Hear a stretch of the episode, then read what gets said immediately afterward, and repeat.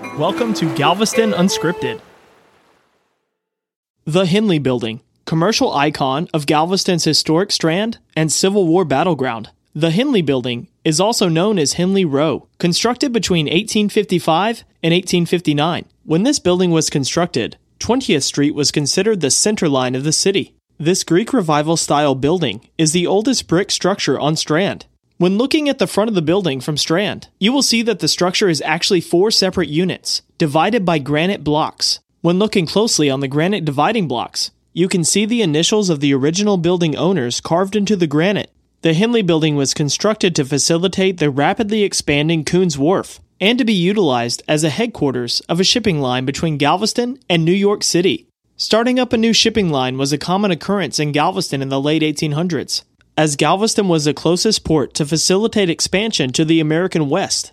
Shortly after construction, during the American Civil War, the Hendley Building played a significant role during the Battle of Galveston in 1863.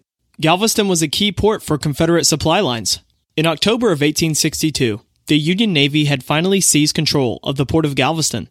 On New Year's Day of 1863, a joint effort between the Confederate Army and a makeshift Confederate naval force attacked the Union vessels in the harbor. The Confederate Army, led by General John Bankhead Magruder, utilized the Hendley Building and other smaller buildings on 20th Street. The battle was initiated by the Confederacy in the early morning hours. The battle was short as the Union Navy was not prepared, and the Confederacy once again claimed Galveston. If you look closely at the 20th Street facing wall, you may be able to spot cannonball or shell damage on one of the pillars.